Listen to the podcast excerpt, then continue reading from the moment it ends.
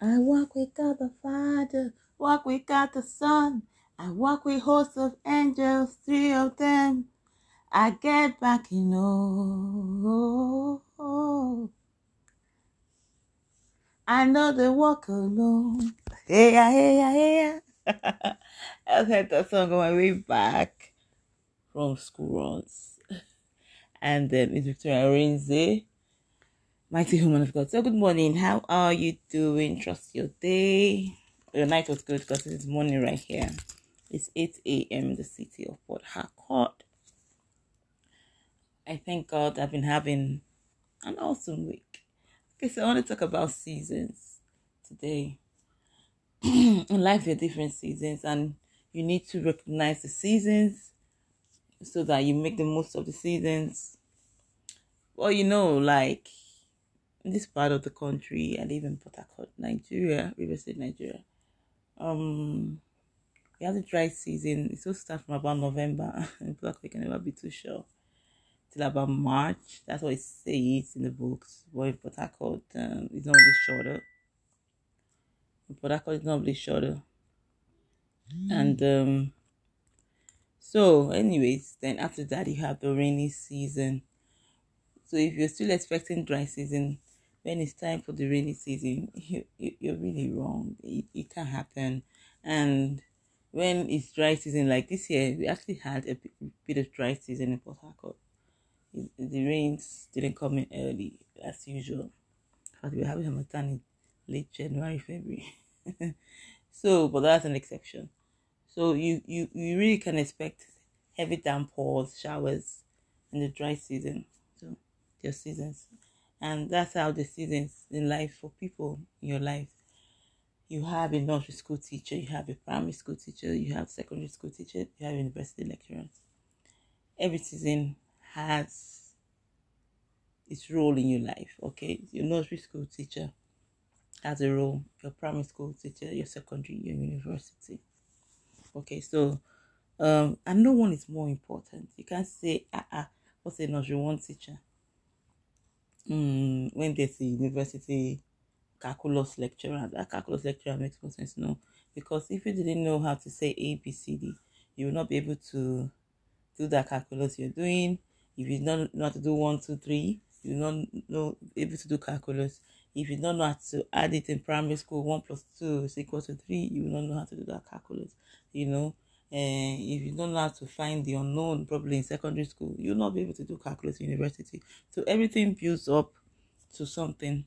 But it will be it will be foolish or wise because you say, Oh God, this is my primary school teacher, it's really the best.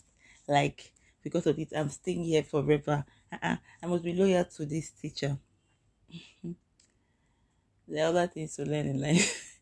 so you decide from age nine to remain in primary six because this teacher is so good. And the age 30, you're still in primary six because you're loyal to the teacher and the teacher is really good. so that's not how life works. Life progresses and there's seasons and you have to grow and it changes. And it's the same thing with people you meet in life. Sometimes God sends people for seasons. There's some people that are with you for life, but not everyone is with you for life. So you should be able to differentiate and separate and not get hurt in the process. You should bless them for what they've done in your life and let them move. Okay? You move past that time in your life. It's not a sin, it's not a crime, it's just a life, it's in seasons life is in seasons and the different people brought to emphasize um, things in your life to help you in phases to help you grow and so um, i think the word loyalty is used in a very loose form no matter how much you loved your primary five or primary six teacher you had to move on to your secondary school teacher right and so wherever you see your primary five teacher, you're still going to run and hug your teacher. But that primary five teacher can remain your teacher for life. Okay? And that's the same thing with some friendships. People just grow apart. They were there for that season. They were there for you in um, university. You guys had to study together all nighters, or you went to fellowship together in school and all of that. And now you're out of university. You're trying you're dragging this thing, but life has taken you both in different directions. You're still trying, you're keeping it, you're losing your peace. So this is really was a season, that season is over. And when you see them, hug them to holy hug. When you can reconnect, do it with all joy.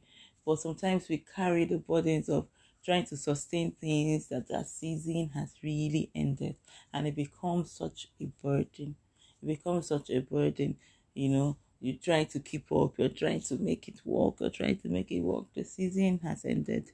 And you have yourself to blame really because you're the one that's going to carry so much pain that you didn't need to carry.